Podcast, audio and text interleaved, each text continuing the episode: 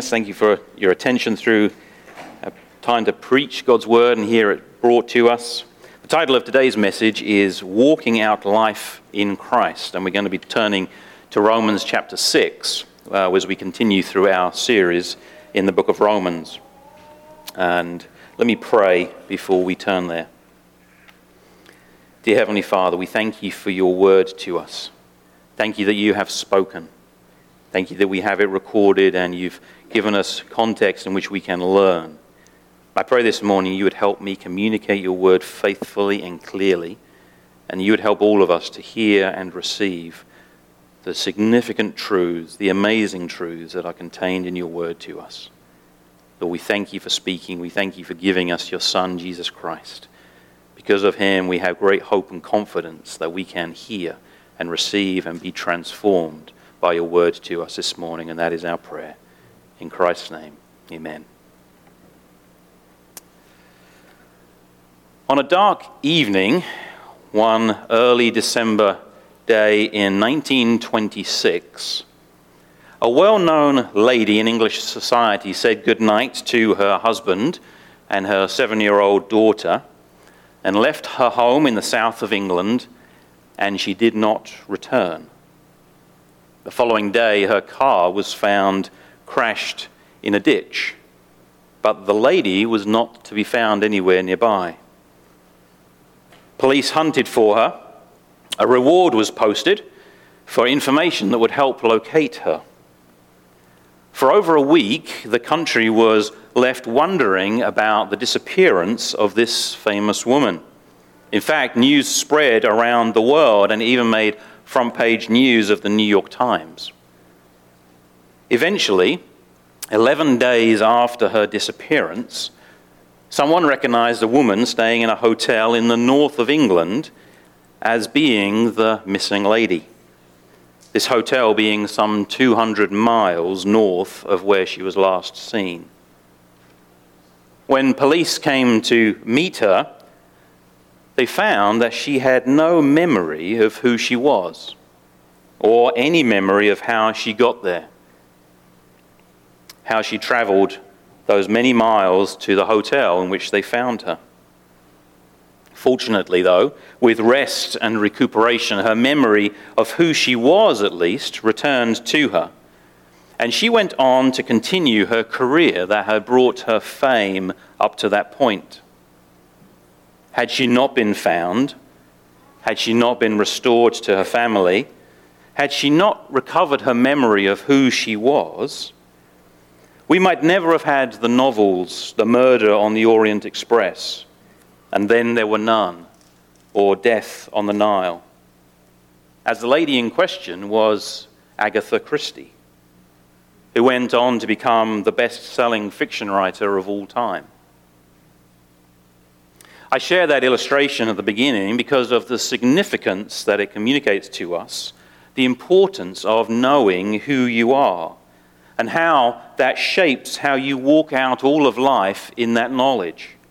Or, conversely, not knowing who you are can have dramatic and serious consequences for how you think about yourselves and how you walk out life in the gap of that knowledge of who you really are. In our passage today in Romans chapter 6, the Apostle Paul is responding to a challenge leveled at him because of all of his teaching so far in the first five chapters of the book of Romans.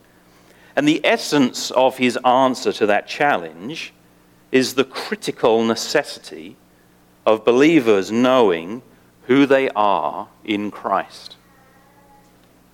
In chapter 6, Paul moves on from what's been his focus through chapters 1 to 5, namely the the desperate state of all mankind in their sin and their rebellion against God, and his astonishing forgiveness and his grace for God to count sinners like you and me righteous and justified in his sight.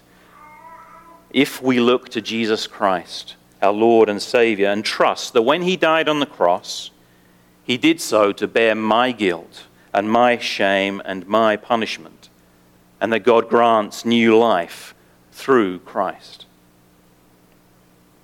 The lead in to our passage today comes at the end of chapter 5 in verse 20, which we heard about last week, when Paul says, Now the law came to increase the trespass, but where sin increased, grace abounded all the more. Where sin increased, grace abounded all the more. As Pastor Paul said last week, grace super duper abounded over all of our sin. Now, the Apostle Paul is aware that this teaching invites a key question about the Christian faith. A question that can be both asked both as an attack to the faith from without from outside the faith, but a question that can also be asked as a genuine wrestling from those who are inside the faith. The question is simply Does sin matter anymore for the Christian? Does sin matter anymore for the Christian? From outside the faith, it can come as an attack. And Paul has already shared that in Romans chapter 3, verse 8. He says, Why not do evil that good may come? As some people slanderously charge us with saying, Their condemnation is just. To that question, Paul offers chapter 6 as an apologetic to his critics for his teaching. Not an apology, but an apologetic, an argued defense in, order, in a defense of his doctrine and of his teaching. But Paul is also a pastor, and he is aware of the internal questioning, the internal wrestling of those in the faith that all Christians face at different times and with different intensities. Not an abstract wrestling about some uh, philosophical problem, but a deeply personal wrestling in our souls over temptations to sin. Sin that seems to be just right in front of us and persistently poking at us, goading us with questions like, why not? No one will know. It's not a huge sin. What will it matter? Besides, God will forgive you. Out of pastoral care for the Roman Christians and out of God's kind provision to us today, Paul offers help through chapter 6, and as we'll see in the next few weeks, through chapter 7 as well. Help centered on the Christian knowing who they are in Christ. So let's turn to our text and heeding my mother's advice to take small mouthfuls and chew slowly, we're going to break the chapter into two parts. And first of all, we're going to look at verses 1 through 14 and look at those two parts of the passage, both of which essentially asking the same question why not sin? So look with me in verses 1 through 14. It will be projected. Uh, if you have a Bible, I encourage you to have that in front of you and keep it open. Um, if you don't have a Bible, then we'd love to get one to you. Uh, there are some at the back there, different places. Um, just raise your hand. We'd love to get one to you. But let's read uh, chapter 6, verses 1 on onwards. Paul writes, What shall we say then? Are we to continue in sin that grace may abound? By no means. How can we who died to sin still live in it? Do you not know that all of us who have been baptized into Christ Jesus were baptized into his death? We were buried, therefore, with him by baptism into death, in order that, just as Christ was raised from the dead by the glory of the Father, we too might walk in newness of life. For if we have been united with him in a death like his, we shall certainly be united with him in a resurrection like his we know that our old self was crucified with him in order that the body of sin might be brought to nothing, so that we would no longer be enslaved to sin. For one who has died has been set free from sin. Now, if we have died with Christ, we believe that we will also live with him. We know that Christ, being raised from the dead, will never die again. Death no longer has dominion over him. For the death he died, he died to sin once for all. But the life he lives, he lives to God. So you also must consider yourselves dead to sin and alive to God in Christ Jesus. Let not sin, therefore, reign in your mortal body to make you obey its passions. Do not present your members to sin as instruments for unrighteousness, but present yourselves to God as those who have been brought from death to life, and your members to God as instruments for righteousness. For sin will have no dominion over you, since you are not under law, but under grace. So, the first question that we're looking at this morning, the first take on that general question of why not sin, is are we to continue in sin that grace may abound? Or why not sin more to show more of God's amazing grace? Paul's answer, both here in verse 3 and his answer to the second part of the question, which he starts in verse 16, they both begin with, Don't you know? Don't you know? So, Paul's response to the question is that there is an error or a gap in the questioner's thinking or in their knowledge, a gap which he will proceed to fill or correct. But before we get to his teaching, notice that that's not Paul's immediate response. His first response to the question is by no means. Paul's got a theological answer to give to the question. But it's not an answer that simply resides in Paul's mind. And he's not hoping simply to transfer what he knows into the minds of his hearers. Paul's response is with his whole being and bursts with emotion of course not. So it's important that we see from the beginning that Paul's answer is meant to grip us. It is meant to grip us like it grips him. He is not imparting the right answer so that we can do well in some sort of test that we might get. He's not looking to impart the right answer so that we can give the right answer if anybody questions us, although it does do that. Paul wants us to be shaped and gripped by these truths, just as he is shaped and gripped by these truths. And as we'll see, it, it is vital that we are gripped by these truths in order to walk out our faith as God intends for his children. Having said that, let's now look at what Paul wants to teach us. Are we to continue in sin that grace may abound, he says? By no means. How can we who died to sin live in it? Do you not know that all of us who have been baptized into Christ Jesus were baptized into his death? Paul's argument starts with the Christian knowing that they have been baptized into Christ Jesus, united with him, and in being united with him, they have been united with him in his death. Chapter 6 of Romans actually is the beginning of Paul beginning to use an expression throughout his letter, an expression which he uses throughout all of his letters to describe Christians. It's not an expression that we tend to use all that much, which is strange because it is throughout the New Testament. We actually have no record of Paul calling Christians Christians. And he only calls believers believers fewer than 10 times through his letters.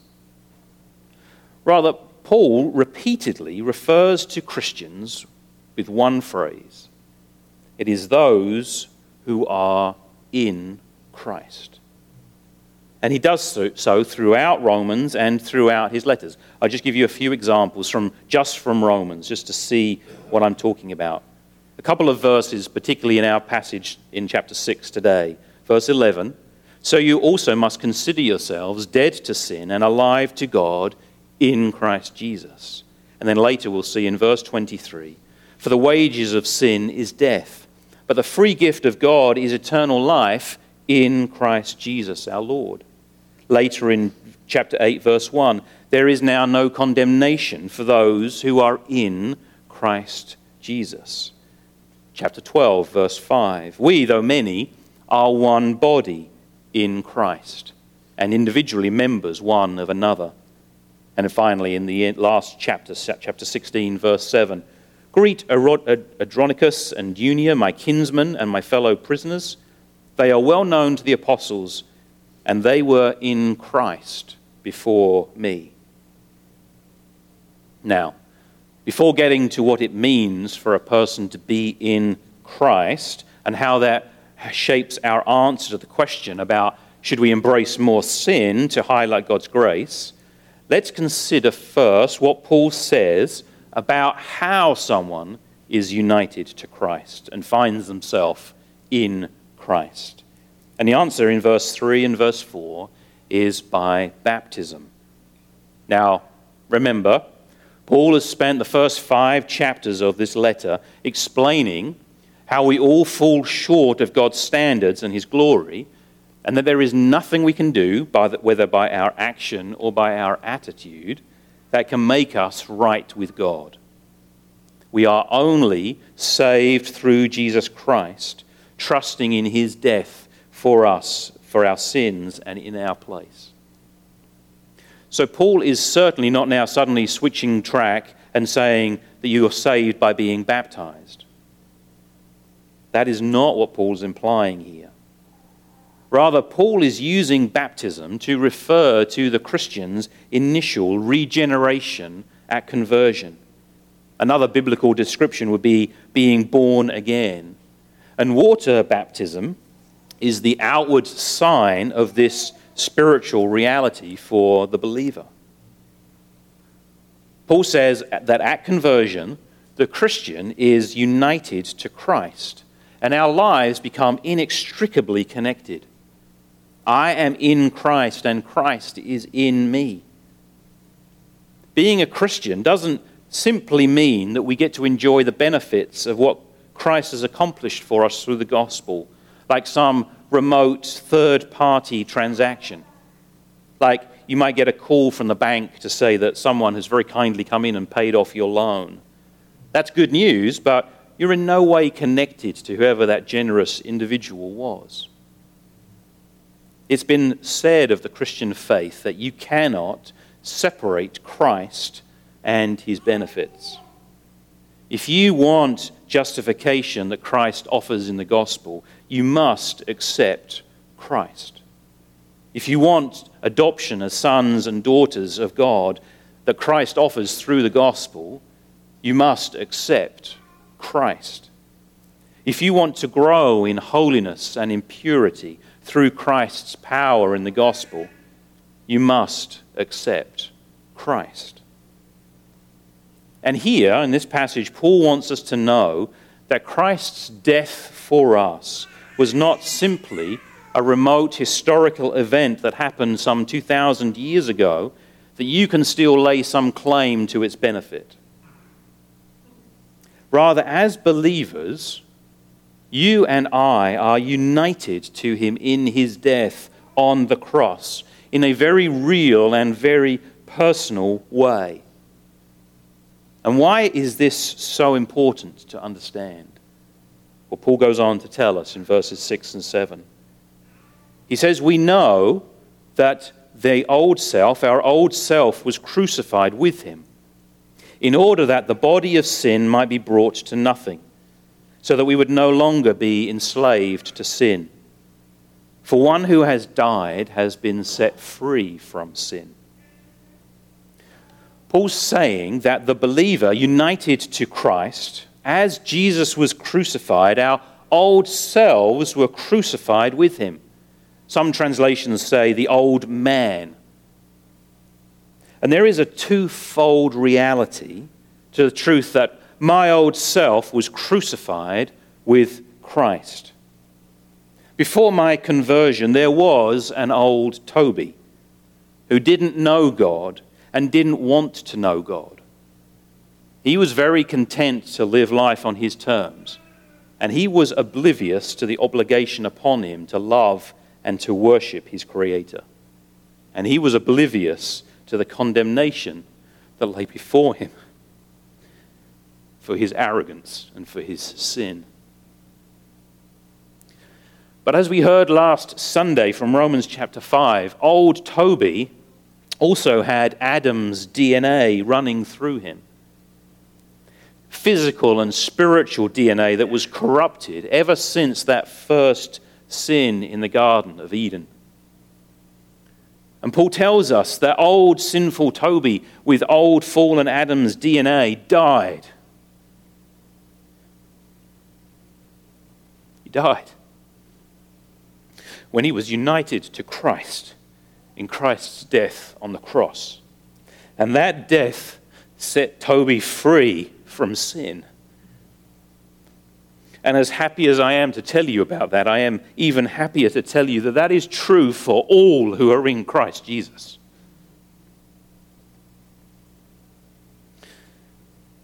The word translated in that verse, set free, in the original language is the same that we've been hearing through a lot of verses 1 through uh, chapters 1 through 5. It's the same word that's translated justified or counted righteous. When Christ died on the cross and our old selves died with him, all that our holy God demanded for justice for our sin was met and was satisfied. The penalty for our sin was paid once and for all, as it says in verse 10. We were set free, released from sin's debt. It has no outstanding claim upon us. Which is all well and good, but not if you're dead and that you can't then enjoy your freedom. If we remained dead with Christ, what freedom exactly would we have? But that's not the case. As verse 5 says, For we, if we have been united with him in a death like his, we shall certainly be united with him in a resurrection like his. The reality of our union with Christ in his death is so important to understand. But so too is knowing our union with him in his resurrection. And Paul wants us to know that you always have both. There is no other possible outcome for a believer to be united with Christ in his death other than to be united with him in his glorious resurrection to new life. Again, in verse 4, we were buried therefore with him by baptism into death, in order that, just as Christ was raised from the dead by the glory of the Father, we too might walk in newness of life. What fantastic news that is! that the old self with Adam's DNA has died with Christ, and that the new self rises with Christ to new life, with Christ's DNA out of our glorious Savior running through us. As verse 9 says, we know that Christ, being raised from the dead, will never die again. Death no longer has dominion over him. It's important to see, though, one thing about this participation in Christ's resurrection, lest we compare the truth of our reality, of our experience with sin, with what seems to be said in these verses, or what could be interpreted, and actually become discouraged. Notice the tense of verse 5. Paul says, We shall be united with him in a resurrection like his. For the believer, our union with Christ is complete. It is complete. But our experience of his resurrected life is incomplete for now. We are no longer bound under sin's penalty. And sin's power of death is broken. Sin has been fully and finally dethroned from our lives. But sin has not yet been fully evicted from our lives. The apostle is going to go on to say a lot more about this tension in the life of a believer in chapter 7, which we'll come to in a few weeks. But here, at least, he goes on in verses 11 onwards. He says, So you also must consider yourselves dead to sin and alive to God in Christ Jesus. Paul saying, Know who you are Know that because you are united to Christ in his death and in his resurrection, sin has been dethroned in your life. So he goes on, let not sin therefore reign in your mortal body to make you obey its passions. Do not present your members to sin as instruments for unrighteousness, but present yourselves to God as those who have been brought from death to life, and your members to God as instruments for righteousness.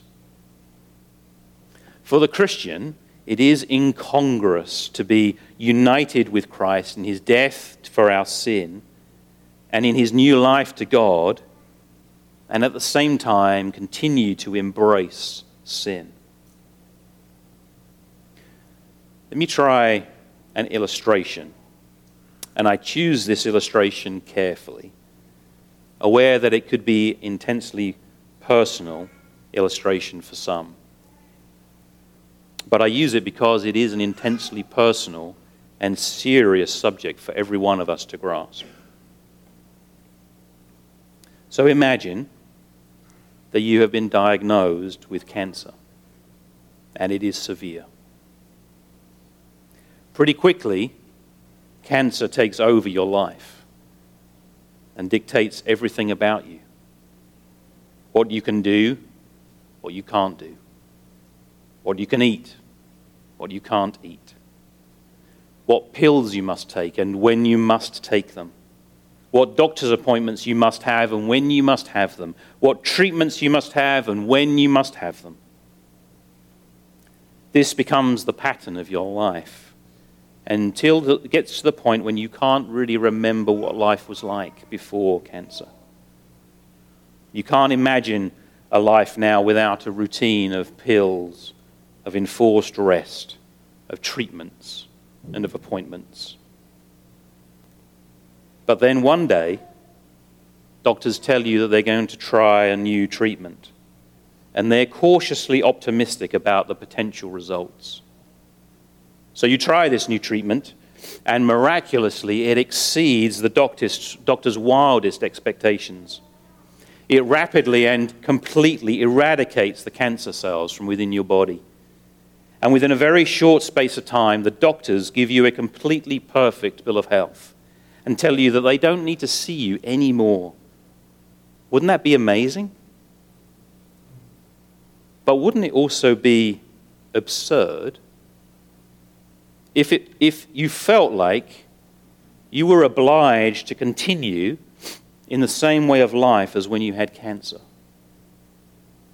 That you felt duty bound somehow to continue taking pills on the same frequency as you did before? that you felt obliged to continue to limit yourself from those things that you couldn't do before, even though you now have the strength to do them. That you felt obliged to continue to keep the same cycle of doctor's appointments, even though they no longer needed to see you. Wouldn't you expect those closest to you to say to you, You know, you don't have to do those things anymore, right? Cancer no longer dictates how you live your life. Cancer no longer has any hold over you.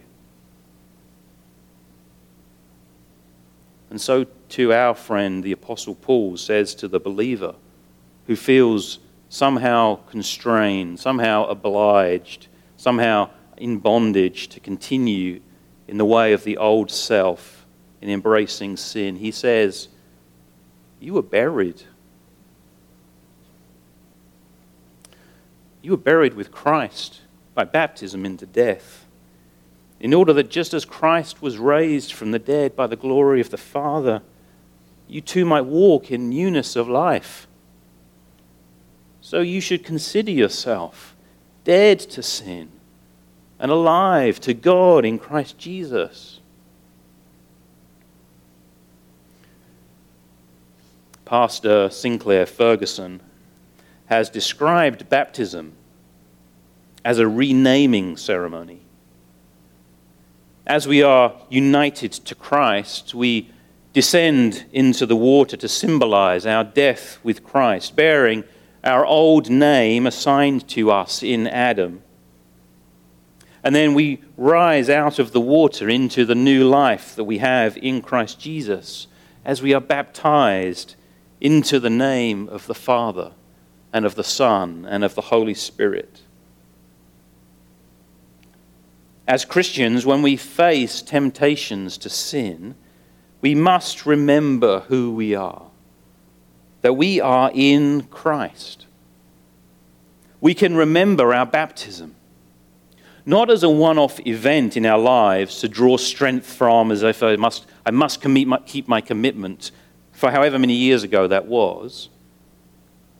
But we can remember our baptism as a one off event in Christ's life.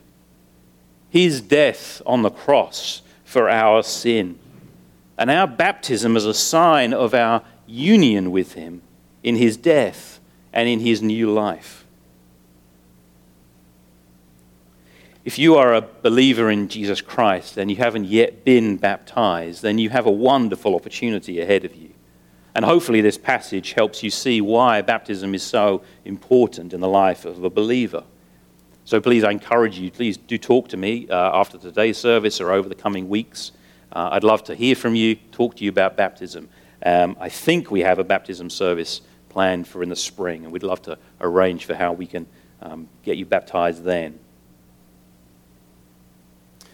But as believers, brothers and sisters, because you have died to sin, walk in the new life that is yours in Christ Jesus. Paul concludes this section in verse 14. He says, For sin will have no dominion over you, since you are not under law but under grace. And that leads us straight into the second question of our passage, where Paul responds to a, a slight twist on the same question why not sin? So let's read the following verses, starting in verse 15. And we have again those to project. Paul says, What then? Are we to sin because we're not under law but under grace? By no means. Do you not know that if you present yourselves to anyone as obedient slaves, you are slaves to the one whom you obey, either of sin, which leads to death, or of obedience, which leads to righteousness? But thanks be to God that you who were once slaves of sin have become obedient from the heart to the standard of teaching to which you were committed, and have been set free from sin and having been, set, uh, sorry, having been set free from sin and have become slaves of righteousness. I am speaking in human terms because of your natural limitations. For just as you once presented your members as slaves to impurity and to lawlessness, leading to more lawlessness, so now present your members to God as slaves of righteousness, leading to sanctification. For when you were slaves to sin, you were free in regard to righteousness. But what fruit were you getting at that time from the things of which you are now ashamed? For the end of those things is death. But now that you have been set free from sin and have become slaves of God, the fruit that you get leads to sanctification and its end, eternal life. For the wages of sin is death, but the free gift of God is eternal life in Christ Jesus our Lord.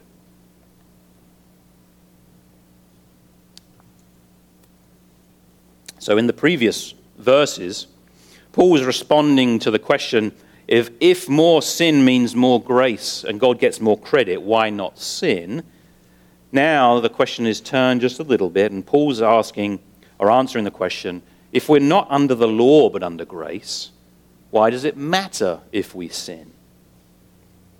And to answer that question, Paul turns to an analogy of slavery. Now, for first century Romans, slavery was a far more common and relatable topic than it is for us today. We don't need to go into great detail, but there were several ways in which somebody might enter into slavery, and some of them actually could have been a person's choice, perhaps to pay off a debt that they couldn't pay otherwise in some cases, it actually didn't look very much different from the relationship between an employer and an employee. And it actually carried with it the responsibility for the slave owner to take at least basic provision and care for those who are in their charge. But the the point that Paul is making here with this reference and analogy to slavery is that um, a, slave, a slave owes allegiance and obedience to their master. The point he's making is that slaves owe allegiance and obedience to their master. Now, he's not advocating for a choice of slaves. He's not offering up a, a choice for you to make at this point. Rather, he's advocating for a, for a slave to behave in a way which is fitting to their master, whether their master is sin or their master is God. We saw previously in the previous passage in verses 7 and 14 that the believer in Christ has been set free from sin and that sin no longer has dominion over us. But Paul doesn't mean that we're now free to become our own boss. In fact, that was the problem beforehand. We chose to be our own boss. Rather, we've been set free, saved by God's grace, to be aligned and obedient to God. And in that sense, we are slaves of God, slaves to his righteousness. So that verse 17 can be said of us. But thanks be to God that you who were once slaves of sin have become obedient from the heart to the standard of teaching to which you committed. And having been set free from sin, have become slaves of righteousness. Again, it's not that our obedience from the heart is perfect, but it is perceptible. It's there, it's present. Where previously, apart from God's work in us, there was nothing in us that wanted to obey God's work, God's will for us. So, Paul's making a similar argument here as he was in verses 1 through 14 for the believer to know who they are.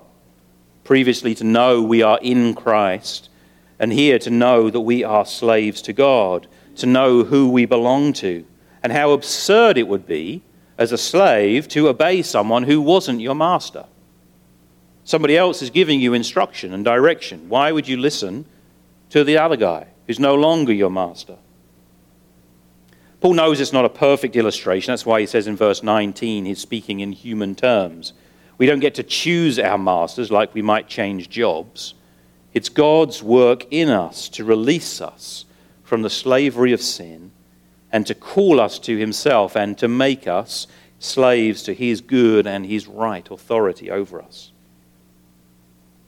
But what Paul does in this section is he goes beyond what he said before. He goes on to compare what comes from obedience to sin with what comes from obedience to God. Speaking of our past obedience to sin, Paul says in verse 19, You once presented your members as slaves to impurity and to lawlessness, leading to more lawlessness. And then on, in verse 21. But what fruit were you getting at that time from the things of which you are now ashamed? Of course, sin isn't packaged like that full of impurity and spiraling into more sin. Otherwise, few of us will be tempted to embrace it. But as believers in Christ, we have been shown behind the curtain, as it were, and we know that when sin, sin, sin, sorry, when sin says, it's just this once, you'll enjoy it. Nothing bad will come from it. You and I both know those are lies. We know it's a lie because we have God's word on the matter. And we know it's a lie from our own foolish experiences. Experiences where the tantalizing promise of something good but forbidden turns out to be fake. And instead, we find something full of impurity that's left us ashamed. I'm reminded of a brief scene from the movie Minority Report, starring Tom Cruise, if you've seen it. It's a sci fi thriller in which Tom Cruise's character fights to clear his name and solve a crime. And in this futuristic world, everyone is identified by an eye scan.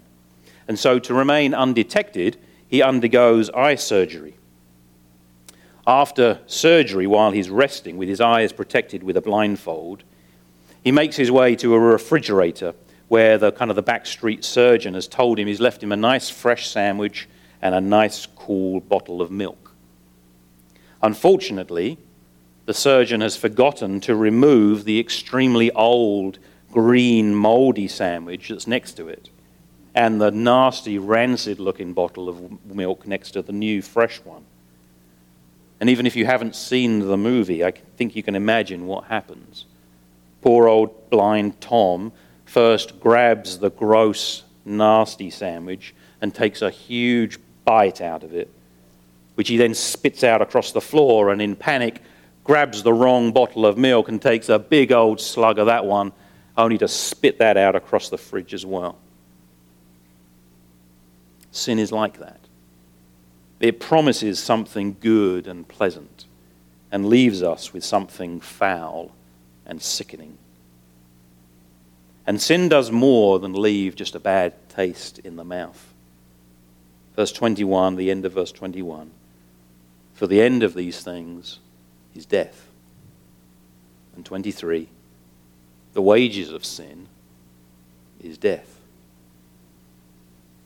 Paul wants to make very clear for those whose allegiance and obedience is to sin that there is one guaranteed outcome that sin will deliver, and it's death.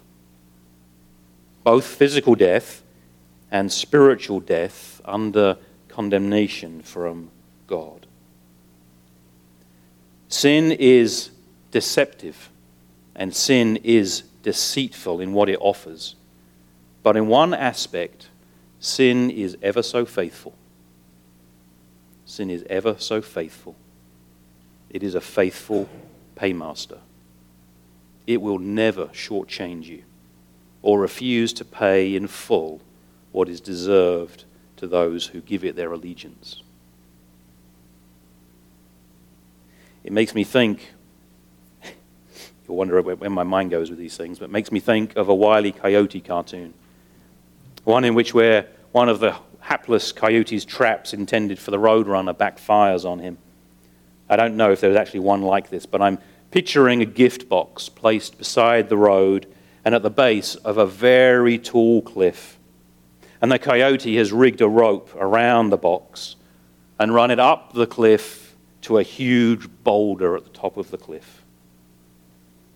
And of course, Roadrunner comes along, does his little meep meep, and then runs off, leaving the coyote to retrieve the box, forgetting that he's the trap that he's set, and then watching in despair as the boulder inevitably falls and plummets down upon him.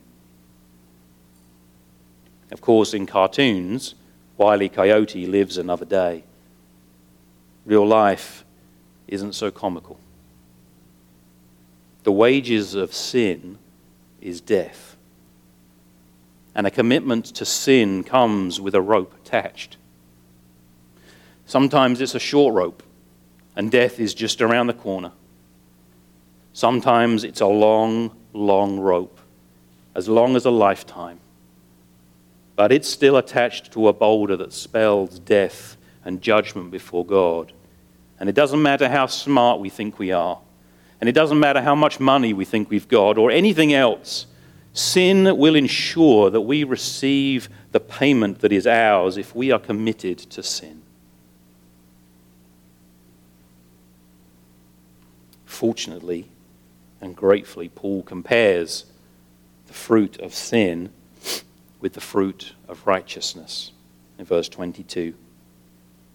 He says, But now that you have been set free from sin, and have become slaves of God, the fruit you get leads to sanctification. Sanctification meaning growing in holiness and in purity. And its end, eternal life. And in the end of 23, the free gift of God is eternal life in Christ Jesus our Lord. Jesus said in Matthew in John chapter 10 verse 10, I have come so that the sheep may have life and have life to the full. Nothing is sweeter than walking with our risen Savior, Jesus Christ, and walking with Him in His ways. And one day, at the end, we will know and experience the resurrected life in all its fullness without sin. And we will be in his presence, and it will be the purest delight. Brothers and sisters, because sin promises death, walk in the newness of life that is yours in Christ Jesus. And if you're hearing this message this morning, maybe you're here in the building, maybe you're online, if you've not yet put your trust in Christ, I want you to know that you are in the same place as we have all been. We were all in a helpless position, in need of God's grace. But I beg you, please not, do not presume to know the length of the rope that God has attached to the sin in your life. The wages of sin is death. But there is a free gift, a free gift on offer to you and available through Jesus Christ. It is Him. It is Jesus Christ who is the gift. And in Him, united to Him, you will be free from sin, free from the consequences of it, and free to walk in the newness of life that comes knowing, being in Christ Jesus. You can accept and receive that this morning. And I'd love to talk to you, love to converse with you, answer any questions you may have. It's not a rush, there's no race, but it is important. It is a priority. So don't overlook addressing that question. For the rest of us, for those who have received Christ, God has a purpose for us in our union with Him, and it is that we would walk in this newness of life. We must strive, we must make sure that we never forget that as believers we are in Christ, that we are united with Him in His death and united with Him in His new life. So, because we have died to sin, and because sin promises death, let us walk in the new life that is ours in Christ Jesus. Let me pray.